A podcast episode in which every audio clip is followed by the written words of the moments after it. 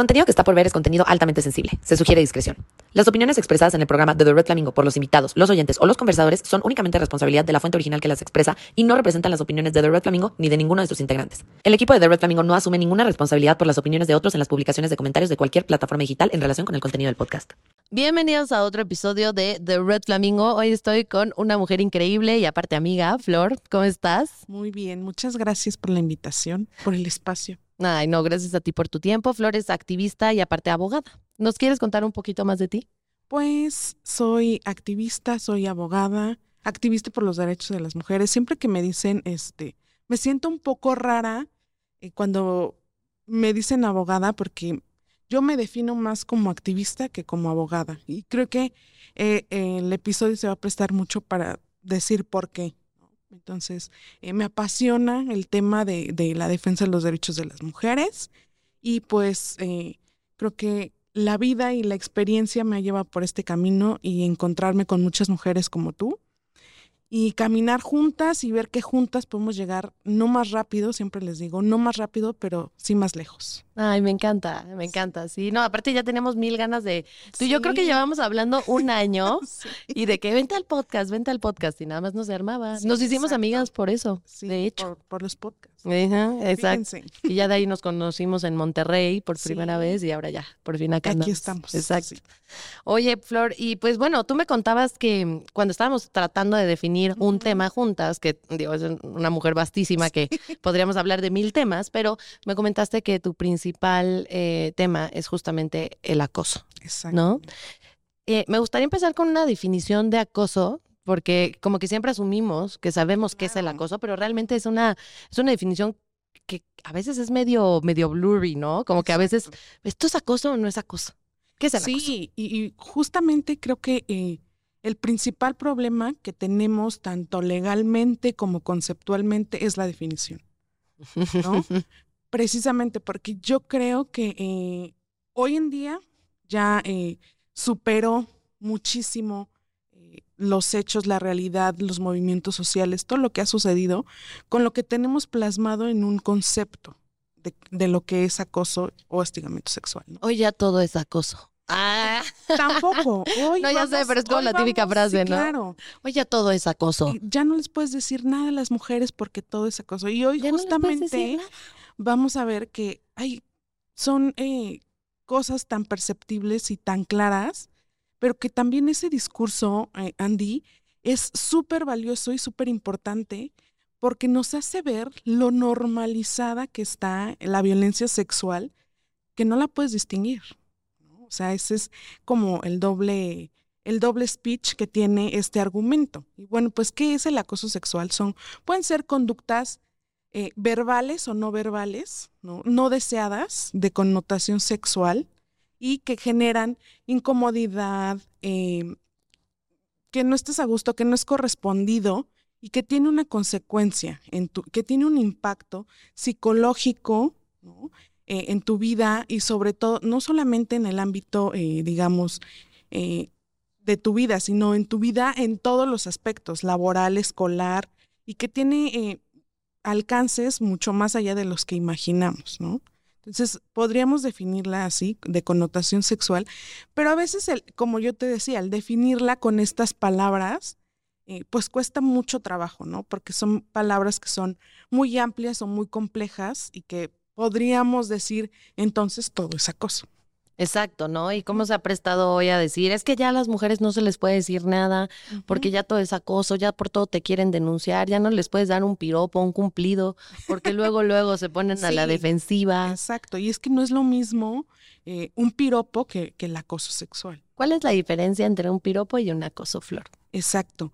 Pues eh, para las personas que nos dicen, ay, es que todo ahora ya les parece acoso, ya no se les puede decir nada eh, decirles que sí hay parámetros para saber qué es acoso y qué es eh, un halago, porque ni siquiera podemos llamarle piropo, porque en la cultura y en la doctrina hasta hoy sabemos que el piropo es acoso. Entonces, un halago es distinto al acoso. Entonces, ¿cómo podemos decir o diferenciar cuando estamos frente a un halago o un acoso sexual? Pues la primera, yo creo que, y la más importante, es que es halagador, ¿no? Te, sientes a gusto. Y cuando es acoso, no te, no te gusta, te incomoda. Eh, una de las dos partes, porque pues, hay dos partes que participan, eh, no tiene el control o no se siente en control de la situación. Y eso le genera inseguridad. Eso es lo que podríamos, eh, digamos, los parámetros para ver si estás ante un halago o un piropo y que es recíproco. Sí, es que eh, entiendo, entiendo un poco también el tema social de que puede resultar un poco difuso porque es muy ambiguo realmente, ¿no? O sea, porque ¿qué es un halago para ti? ¿Y qué es un halago para mí? O sea, para mí, quizás si me dices este, algo sobre mi cuerpo, o sea, si me das una opinión sobre mi cuerpo, me puede resultar halagadora o me puede resultar incómoda, aunque sea la misma frase. ¿no? O sea, por ejemplo, si te dicen, ay, qué bien, bajaste de peso. Por eso creo que también es importante, ahora que, mencionábamos cómo distinguir, eh, que es, es algo eh, muy personal, ¿no? Exacto. Eh, y, y quizás hasta subjetivo, pero creo que por eso también es súper importante y es algo que a las mujeres no nos enseñan, que es decir cuando algo no nos gusta o no estamos cómodas, ¿no? Entonces creo que ese, esa también es una parte importante, ¿no? Pero si, si tomamos el contexto de la sociedad en la que vivimos, en donde pues las mujeres siempre hemos estado relegadas a los espacios privados, ¿no? En donde calladita te ves más bonita, en donde hablar de, eh, de tu sexualidad es eh, un tabú, ¿no? En donde no puedes decir qué te gusta y qué no te gusta, porque las mujeres estamos eh, dentro de un sistema en que hemos sido producto para los hombres, ¿no? Entre, en el que nuestros cuerpos también han sido hipersexualizados, ¿no? Ya hemos visto cómo eh, nuestros cuerpos ya en los espacios digitales son vendidos, son explotados. Entonces creo que entendiendo como todo este contexto, podemos ver esta, eh, esta diferencia, ¿no? De, de por qué considerar estos parámetros para decir si es acoso o es un halago me gusta pensar que, que no, que la definición de acoso no es algo tan subjetivo y que no, no es algo que tampoco se basa en la experiencia, porque realmente muchas personas no están en contacto con el tema y aún así deberían de ser capaces de distinguir. Yo creo que el, la esencia del acoso es el consentimiento. o sea, es. si es recibido con este consentimiento o no. No, o sea, si tú y yo tenemos una relación en la que yo estoy abierta a recibir este, halagos o no. ¿No? O sea. Justo uno de los parámetros que yo te mencionaba para distinguir entre el, el halago y el acoso sexual era que fuera recíproco. Y esta reciprocidad conlleva algo que para nosotros hoy en día es muy importante para distinguir eh, dentro de las violencias eh, sexuales, que es el consentimiento. Muchas veces también dicen, ¿por qué hasta ahora hablan? Eh, y creo que nos estamos haciendo las, las preguntas incorrectas. ¿Qué es lo que ha llevado o qué tuvo que haber sucedido para que una mujer no denunciara? Esa sería la, la, pregunta correcta, ¿no? No por qué denunciaste hasta ahora, sino qué tuvo que suceder para que no denunciara cuando sucedió. Entonces, cada, cada persona tiene un proceso distinto y nos hace tener un modelo ideal de una víctima. Es decir, la víctima que tiene que guardar todas las pruebas porque pues, lo va a necesitar y en el momento que está pasando por, eh, por este trauma, tiene que pensar en todo eso, ¿no? En que tienes que guardar las pruebas, pero eh, tienes que estar lista para salir de ese, de ese episodio, ir a denunciar, porque tiene que ser de manera inmediata, ¿no? Porque si no, pues pasa el tiempo y pues ya no lo puedes hacer. Entonces creo que nos generamos como sociedad este modelo, y, no lo digo yo, sino así lo, vemos desde hace mucho tiempo, desde el activismo, este modelo de, eh, de, víctima perfecta, ¿no? Que tiene que seguir todos estos pasos para que todo sea probable ante, eh, ante una denuncia y pueda, pueda, eh, pueda seguir, ¿no? Y creo que eso es, eso es lo importante, que yo las invitaría y los invitaría que cuando escuchemos estos argumentos de cuestionar a las víctimas, eh, cambiemos los cuestionamientos, ¿no? Sino de pensar si realmente es la pregunta que tengo que hacer o cuál es la pregunta correcta que tengo que hacer. Sí, no es como que te están violando y tú, ay, espérate, espérate, son las 2.15. Ay, listo, ya. No, pues no, o sea, obviamente no, pero, pero sí me gustaría, a mí sí me interesa saber cómo discernir entre una denuncia falsa y una denuncia verídica. A mí sí me interesa mucho saber cómo te ha tocado en tu experiencia discernir. A mí, nunca me han tocado denuncias falsas, ¿no? Entonces creo que eh, muchas veces esto es clave en, el proceso de, cómo atender una situación de acoso o de hostigamiento sexual, que bueno, ahora ya sabemos que existen protocolos, ¿no? Protocolos para atender estos casos difíciles. Entonces, la clave está en el primer contacto que tiene la, víctima al hacer la denuncia. Creo que ese es el, punto clave y de la persona que hace eh, el primer acercamiento. Obviamente, hablamos de revictimización, de muchos otros temas, pero lo importante es que esa persona que haga eh, el, cuestionamiento sea una persona experta. Y hoy hablamos de que necesitamos profesionalizar a las personas que están atendiendo estos casos. Por eso lo decía yo. Y creo que eh, muchas instituciones como la Corte ya lo ha hecho. Ya tienen a estas personas, incluso han hecho sus propios protocolos y eh, son estas preguntas clave cuando tú inicias eh, una conversación. Y creo que yo no te podría decir cuál es, porque precisamente lo que hace diferente a estos casos es que debe ser, ahora sí me voy a ver muy abogada, pero muchas veces lo que creemos que, la ley es justa, muchas veces la ley no es justa. Entonces, justicia es darle a cada quien lo que le corresponde según sea el caso. Entonces, esto es lo que diferencia y hace la gran diferencia para decir cuando estamos frente a una falsa acusación o una verdadera, ¿no? Es depende del caso. Las preguntas tienen que ser dependiendo del caso porque eh, cuando hablamos de personas y de situaciones, no podemos estandarizar o generalizar eh, pues preguntas, ¿no? Creo que debe ser muy casuístico y por eso es que necesitamos profesionalizar a las personas. Entonces yo siempre les digo, la culpa no es de las víctimas o de las denuncias que sean falsas, sino de quién está detrás para no detectar que esas denuncias son falsas. Claro, muy buen punto. Me encanta el punto que acabas de tocar porque qué, qué buen, o sea, qué buen catch. O sea, es cierto. Em, muchas veces eh, culpamos a la persona que está haciendo la denuncia diciendo, es que el problema es que hacen denuncias falsas las feministas o las mujeres. Es como, mm, ok, puede ser, pero aquí el punto es, tu lucha no es contra las feministas ni contra las mujeres. Tu lucha debería de ser contra el sistema judicial que no está eh, dando una metodología correcta para determinar qué denuncias son falsas y qué denuncias no lo son. No, o sea, creo que ese punto me, me, me gusta mucho y es muy pues muy concreto, muy cierto y le da otra perspectiva a las cosas, ¿no? O sea, que, que, que, al final del día hay que concentrarnos en quien tiene la responsabilidad de determinarlo, claro. ¿no? No, no, o sea, porque si no, sería como de, es que este, tantas personas... en los problemas que son, eh, como dicen muchas personas de las mujeres, se vuelve un discurso sumamente patriarcal, porque entonces de todo tenemos la culpa las mujeres, ¿no? Por no identificar que son denuncias falsas o por hacer denuncias falsas. Entonces no solo eres eh, responsable de lo que te está sucediendo en ese momento, sino de resolver el problema también, ¿no? Y no implicar a todas las personas o a toda la sociedad como responsables que somos de convivir en un mismo lugar, en un mismo país, en un mismo sistema. Correctos e incorrectos, entre comillas, para los que no nos, para los que no nos están viendo.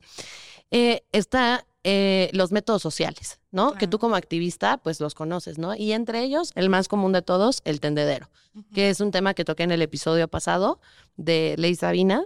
Y, me gustaría eh, ahora abordar esta parte del, problema de todo el tipo de violencias, obviamente no nada más acoso, porque los tendederos no atienden nada más el tema de acoso, sino otro tipo de, de, violencias, exacto. Pero este sí me gustaría a mí saber tu opinión respecto de los tendederos, porque como mencionaba en, en un episodio anterior, los tendederos suelen causar mucha polémica porque dicen que no, pues que no, que estás asumiendo. Todo lo que es polémico, para empezar, ¿no? Sí, pero más de fondo, o sea, más allá de la incomodidad, hay un buen argumento de parte de, de, las personas que están en contra de los tendederos y creo que es un argumento válido y debatible, que es los tendederos no, eh, pues no, no hacen el tema de presunción de inocencia y recaen un poco en la revictimización también de la, de la persona. Y también por otro lado, este, caen en el tema de entonces, porque ya tienes una denuncia, ya eres culpable. Y no, no porque tengas una denuncia, ya eres culpable. No. Porque por eso te puedes defender y por eso tienes pruebas, ¿no? Entonces, a mí sí me gustaría saber tu opinión de cómo el tendedero aborda esta problemática de, de decir, me estás haciendo una denuncia de manera anónima muchas veces, que ni se ha probado que es cierta, ni he tenido oportunidad de defenderme y ni puedo defenderme, porque si es anónima no tengo frente a quién defenderme. Entonces, a mí sí me gustaría saber tu opinión al respecto. Yo creo que esto se desarrolla en dos ámbitos paralelos completamente distintos, que mezclamos al momento de justamente eh, expresar estas inconformidades. Y sí, tanto los tendederos, los tendederos son una, eh, una herencia, por así decirlo, que nos deja el mito este movimiento del Me que se llevó, que es lo mismo que los tendederos, solamente que en las plataformas digitales, ¿no? Entonces, eh, ¿qué es esto? Pues es un medio de control social. Ojo con lo que estoy diciendo, medio de control social, no judicial ni nada tiene que ver con el derecho. O sea, eh, tu presunción de inocencia, yo creo que ahí eh, pues estamos un poco tergiversados porque debe ser ante la autoridad correspondiente, ¿no? Y si estamos hablando de un medio de control social, quiere decir que no tiene un efecto eh, de derecho, ni jurídico, ni judicial, el que estés en un tendedero, sino es un medio en el cual creo que, de nuevo, lo que nos tenemos que preguntar es qué tuvo que haber sucedido para que esas mujeres que hoy están poniendo a estas personas en los tendederos lo hayan hecho. ¿no? Eh, una falta de, eh, justicia, eh, una falta de atención, incluso leyes que son, como lo veíamos en el tema del acoso, pues que ya no son actuales, ¿no? Que no, no, nunca van a encuadrar y nunca van a proceder las denuncias porque estos delitos ya están, digamos, en la letra obsoletos. Entonces creo que esa, esa es la cuestión, que mezclamos un poco estos dos ámbitos de lo jurídico con eh, el tema social. Y esto solamente es un tema de control social. ¿Qué es lo que busca el, exhibir? Porque es distinto exhibir a culpar, ¿no? Eh, la culpa solamente la, define pues, un juez a través de una sentencia. Y un tendedero, pues no te da una sentencia. Te da una exposición social pero eso, ¿qué es lo que lleva? Pues precisamente presionar para que eh, en este caso las autoridades o atiendan el caso o eh, miren muchas veces también hacia las leyes y se haga con el propósito de hacer una reforma. Y lo importante de esto es cuestionarnos qué debemos cambiar en las estructuras eh, sociales, ¿no? O sea, ¿por qué sí debe haber un cambio en las estructuras sociales? de nuevo creo que la pregunta y la responsabilidad va hacia las personas no indicadas o no adecuadas, ¿no? Sino, eh, pues en este caso, esta exigencia debería estar hacia los legisladores y las legisladoras, ¿no? De, eh, de no dejar abierto para que esto suceda, de eh, hacer los cambios que se necesitan para que no exista esta transgresión, para quien así lo piense, de la, de la presunción de inocencia. Entonces yo creo que son dos ámbitos completamente distintos y eh, que implican, yo les voy a decir, eh, no solamente al derecho, sino a la psicología y a la sociología, y sobre todo a la sociología, porque hemos visto a lo largo de la historia que primero se tiene que dar un movimiento social para que después se vea reflejado en una ley o en el derecho. Entonces, eso es lo que estamos viendo en este momento con todo el tema de eh, la violencia sexual de las mujeres. ¿no? Creo que es esta eh, nueva ola y no por nada se convierte en una nueva ola del feminismo, esta parte de eh, el ciberactivismo, el movimiento del Me yo creo que es un movimiento social que está en proceso, que tiene que regularse y que algo tiene que salir de esto. Eh, creo que lo importante sería desde como abogadas, como mujeres feministas, como activistas, ver el qué nos sirve y qué nos favorece del movimiento del Me o de los tendederos. Me encanta nuevamente tu respuesta porque me gusta mucho esta concientización social de hacer las preguntas correctas a las personas correctas. Porque es cierto, puedes estar en contra de los tendederos. porque tengas filosóficamente el concepto de presunción de inocencia y tengas este argumento que te comenté y puedes estar en contra, pero realmente a quien debe de atender tu demanda en contra del tendedero es a los legisladores. O sea, ¿qué tiene que hacer? ¿Qué reformas tiene que haber en la ley o, en los procedimientos judiciales para que no tengamos espacio a, acciones sociales que quizá a una sean y a justicia pronta y expedita. Exacto, ¿no? O sea, a, actividades que quizá creemos que vulneran otro tipo de derechos que se tengan que ponderar, ¿no? O sea, independientemente de nuestra opinión personal sobre los tendederos, eso, o sea, creo que a nuestra sociedad le hace falta muchísimo hacer las preguntas correctas a las personas correctas y dirigir su, su inconformidad no hacia las mujeres, no hacia el feminismo, sino a quien tiene el poder de cambiar las reglas del juego, ¿no? O sea, realmente, porque pues así como se hizo el feminismo, se podría hacer un movimiento de hombres que, que atendieran o que fueran el contrapeso de, de, todas estas cosas que, que con las que no están de acuerdo de acciones sociales que lleva a cabo el feminismo, ¿no? Entonces me encanta.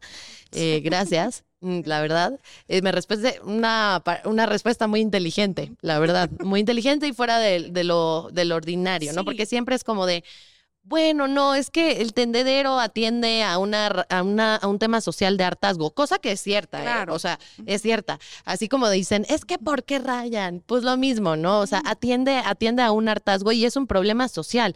Pero si tú no estás de acuerdo con jurídicamente qué efectos tiene esa, esa acción social, tu lucha no es contra el movimiento, no es contra esa acción social, sino contra quien tiene las reglas del juego. Exacto. Entonces, no ha puesto solución a, lo que tú consideras un problema. Exacto, exacto, totalmente.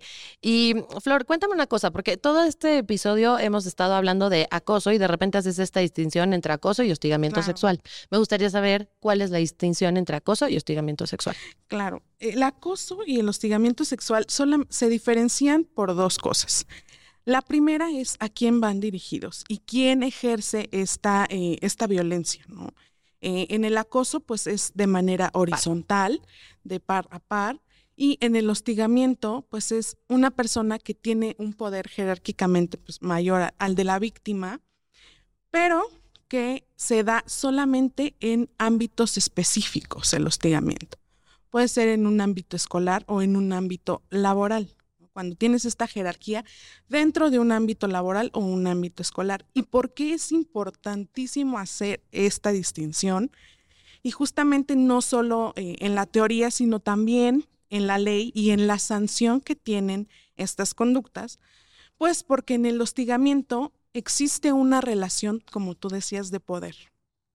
¿no? Hay una, eh, como lo decimos en derecho, una ventaja y una alevosía con la que actúa el agresor hacia la víctima y merece una sanción distinta a cualquier persona que tiene pues una misma jerarquía, están de manera horizontal y no tiene ese poder de eh, someter a la víctima. Entonces, esa es la importancia de hacer esta distinción. Y creo que muchas veces también y es importante mencionarlo, creemos que el acoso y el hostigamiento sexual tiene que ver siempre con eh, temas de connotación sexual. Y creo que eso es lo que hoy está moviendo y retumbando, eh, no solo al movimiento, sino a la doctrina, sino al derecho, que es eh, que hemos estado dándonos cuenta que estos agresores, no, no hemos estado poniendo la lupa en los agresores, ¿no? Y ya cuando... Eh, por ejemplo, enviar una dick pic podría ser acoso o podría ser hostigamiento dependiendo del tipo de relación que exista entre uno y otro. Ahora, a mí me gustaría preguntarte, ¿por qué crees que se da el, el, o sea, filosóficamente hablando, ¿por qué se da el acoso sexual? Justo, acabo, acabo de mencionarlo, ¿no? Por esta, eh, esta eh, estas ganas de demostrar poder y dominación sobre la otra persona. O sea, filosóficamente, psicológicamente, esta es la raíz del acoso y del hostigamiento sexual, ¿no?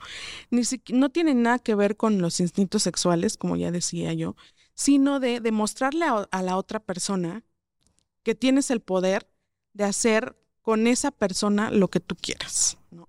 Y que esa persona debe de someterse a tu dominio. Eso es, eso es como filosóficamente y psicológicamente el fondo, del acoso y del hostigamiento sexual. Oye, Flor, y me gustaría saber tu opinión de las mujeres también acosan. Sí. Eh, es una, eh, es una eh, frase que escucho todo el tiempo. Eh, y yo, mi trabajo siempre lo, lo he hecho en la, mayor, en la mayoría de las ocasiones para hombres, no hacia mujeres. Entonces, imagínate cuántas veces he escuchado esta frase, ¿no? Las mujeres también acosan. Entonces, cuando me hacen eh, en la práctica, cuando estoy en alguna conferencia, en algún curso, en algún taller, eh, les digo, claro que sí, las mujeres también acosan, ¿no? Esto es algo también de lo que eh, son mitos sobre el acoso, ¿no? De que uno, solo lo sufren las mujeres. Dos, eh, que son cuando las mujeres van solas. Tres, que es por lo que vistes. Eh, cuatro, que es por la hora en la que sales. Nada de eso es cierto. En el caso de, que las mujeres son acosadoras, es real simple y sencillamente que quienes somos más vulnerables, y las estadísticas lo dicen, las denuncias que se han hecho eh, lo dicen y que llegan a hacerse porque el noventa y tantos por ciento de, eh, denuncias no se hacen, son cifra negra, no, llegan a ser una denuncia. Eh, nos dicen que quienes somos más susceptibles a estas conductas somos las mujeres sí existen las mujeres que acosan y esto yo siempre lo hago cuando tengo eh, grupos de personas eh, grandes y me gusta hacerlo porque evidencia no solo el tema de que sí hay mujeres eh, acosadoras, segundo de que es un tema difícil tratarlo si no existe una confianza con la persona a la que tú te estás acercando a contarle por la situación en la que estás pasando. Y tercero, de cómo el machismo nos afecta a hombres y a mujeres. Entonces, siempre les digo, sí, es cierto, las mujeres son acosadoras. Alguien de aquí presente eh, ha sido, de los hombres presentes, ha sido acosado. Hay veces que nadie levanta la mano, pero las veces que alguien levanta la mano, ¿sabes qué sucede en ese auditorio, en ese salón, en ese espacio? ¿Qué sucede? sucede que se empiezan a escuchar risas, cuchicheos, ¿no? Entonces es esta parte de que, de, que te hablaba de que la misoginia no solamente, y el machismo no solamente afecta a las mujeres, sino a los hombres, ¿no? O sea, existe, pero ellos, eh, dentro de su rol y estereotipo de hombres, no pueden hablarlo, no pueden decirlo, porque si lo dicen, entonces, ellos no se, no se tienen que negar ante ninguna mujer porque pues su virilidad y su hombría se ve afectada, ¿no? No pueden decir que no les gusta tampoco, ¿no? Porque afecta eh, esta imagen que tienen ante la sociedad. Y esas risas son precisamente porque la gente tampoco cree que un hombre pueda ser víctima de acoso sexual. Exacto, exacto, justo, le diste el clavo, porque efectivamente, o sea, creo que muchas veces, este, cuando dicen, es que las mujeres también acosan y, se toma el argumento como de, a este pendejo. sí, claro. Lo, tomas y dices, ay, güey, o sea, no tuviste nada mejor que decir, casi, casi. Pero es precisamente por esto, porque muchos hombres, número uno, se sienten incómodos, pero no saben qué es acoso, porque realmente dicen eso, precisamente. No puedo yo siendo acosado, no, no, no, no, no. Más bien es muy intensa. ¿No? Pero no estoy siendo acosado. Y por otro lado, justo, ¿no? Esta desvalidación de, ay, güey, ¿cómo te va a estar acosando, no? O sea, y si lo dicen, no lo dicen desde un, punto de vista así como de violencia, sino como un, esta niña me está acosando, ¿ya sabes?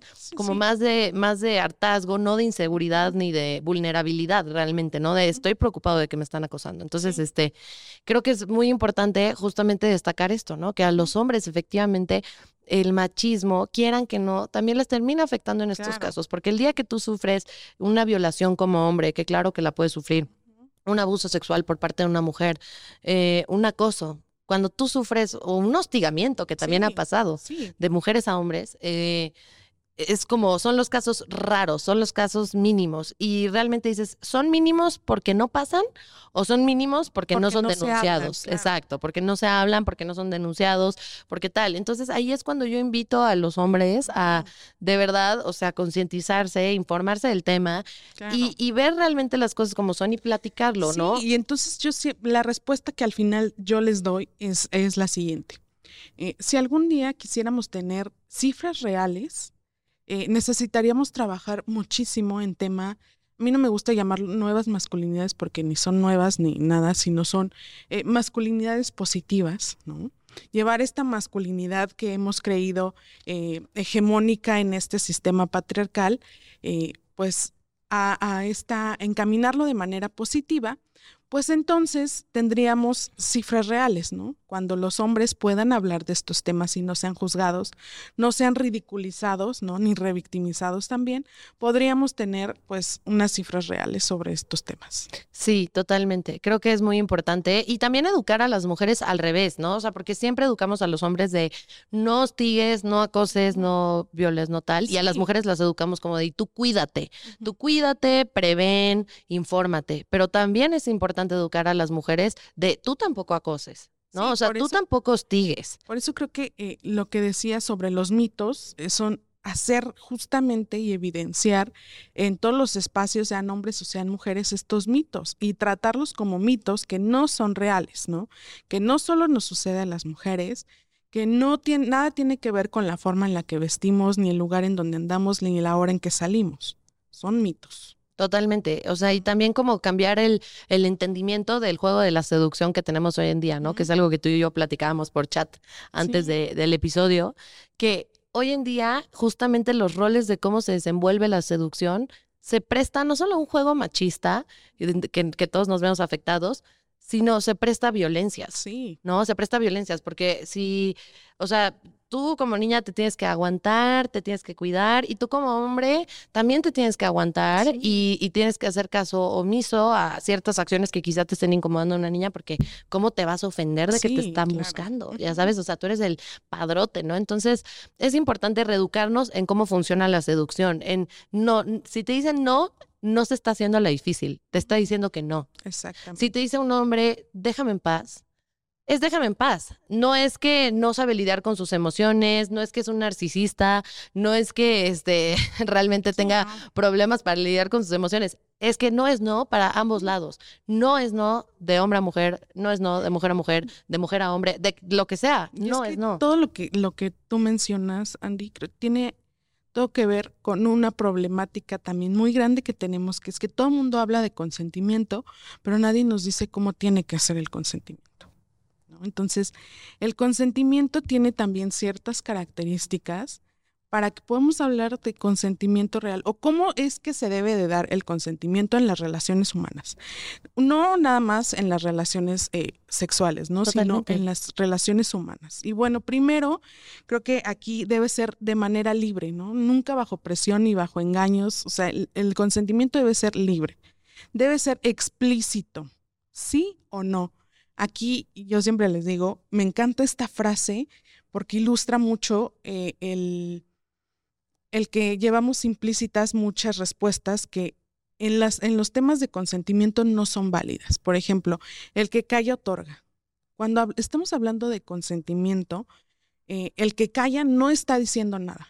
O sea, es sí o no explícitamente. ¿no? Debe ser además informado, es decir, de todos los hechos que van a suceder eh, explícito, ya decíamos sí o no, informado de qué sí y qué no. Consciente. Consciente y, y este, reversible. ¿no? O sea, en cualquier momento en el que tú no estés de acuerdo, puedes decir que no. Que no, no me parece que reversible sea la palabra correcta, porque creo que se puede sí, en cualquier momento, sí. Sí, o sea, más bien como tempora, atemporal, atemporal, porque irreversible. Por eso pues tiene que ser explícito en cada momento y tener plena conciencia de todos los hechos que van a suceder. Claro, claro, porque de repente nos encontramos en situaciones en las que dicen, es que, este, pues, o sea, tú y yo estábamos en pleno faje, me dijiste que sí, que te estabas tal, y a la hora de coger a la mera hora dijiste que no. y pues, ¿qué onda? O sea, ¿no? Y, y, hay que entender como personas, eh, porque no es, vuelvo a lo mismo, pensamos siempre de mujer a hombre, pero como personas hay que entender eso, que no los hombres no siempre tienen ganas de coger y no siempre tienen que coger. Claro. Y que las mujeres pueden decir no, aún después del faje, aún después de este lo que sea que haya pasado, ¿no? O sea, creo que también esto es, es eh, esta mentalidad que tenemos de reforzar estos roles y estereotipos de género, ¿no? De ponerle estas cargas a, a los hombres y a las mujeres. Entonces creo que es, eh, a mí no me gusta tampoco esta palabra de deconstruir, sino a mí me gusta el eh, desaprender y construir de nuevo. Entonces, eso es lo que hoy necesitamos, con todo lo que estamos, con todos los movimientos que se están dando, con todos los cambios eh, eh, sociales que estamos viendo. Creo que eso es lo que necesitamos, ¿no? Desaprender para volver a construir. Exacto, y construir en equipo, ¿no? O sea, porque, porque siento que últimamente se ha como dividido mucho la sociedad entre hombres y mujeres y todo el rollo, y la verdad es que somos, somos complementos, ¿no? Y, y, tenemos que de alguna manera tratar de llegar a una solución ambos e involucrarnos ambos, porque no se vale que solamente un grupo se involucre y el otro sea reaccionario. O sea, no. Si quieres que las cosas funcionen, involúcrate desde el principio, no reacciones a lo que a las propuestas que se van y vivimos en sociedad, o sea, es eh, el lugar en donde convivimos eh, todas las personas y todas las personas somos responsables de crear un ambiente seguro para todas y todos. Así es, mi flor. Ay, pues me encantó tenerte aquí. Ya, ya se nos está agotando un poquito el tiempo, pero me encantó que por fin ya pudiéramos cumplir el objetivo que teníamos desde hace un año. y este, y pues, ¿cómo te podemos encontrar en redes? Pues me pueden encontrar como Flor Repara en todos lados. Y me pongo Flor Repara porque como dirijo Repara Lumea, todo el mundo me, identificaba como Repara Lumea, Repara Lumea. pero soy Flor Rodríguez y me pueden encontrar como Flor Repara en todos lados. Y también tengo un podcast donde también eh, hablamos temas eh, difíciles, donde cuestionamos todo, donde no hay etiquetas, donde no hay prejuicios y las estrellas de nuestro podcast, en su mayoría, son mujeres activistas. Me encanta. Que todos los días hacen una labor increíble, maravillosa, y que su trabajo pocas veces es reconocido y visibilizado. Me encanta, me se encanta. Llama Voces sin filtro. Me encanta que nos vamos a acercar a ese podcast para conocer a más mujeres increíbles y reconocerles su chamba y ver de qué manera podemos contribuir y apoyar. O sea que vayan y chequen Voces sin filtro de Flor Repara por Flor Rodríguez. Y pues bueno, flamingos, espero que les haya gustado mucho este episodio, que los haga reflexionar y nos vemos para el siguiente episodio de The Red Flamingo. Cualquier duda, cualquier inconformidad, cualquier comentario, pónganlo, anímense a comentar. Nadie les va a juzgar, no vamos a ahorrar sus comentarios por más pasivo-agresivos que sean. Aquí lo importante es la discusión, el debate y llegar a, buenos acuerdos. Es cuestionarnos todo. Exacto. Así que bueno, nos vemos para la siguiente sección, el siguiente episodio de The Red Flamingo. Chao, chao.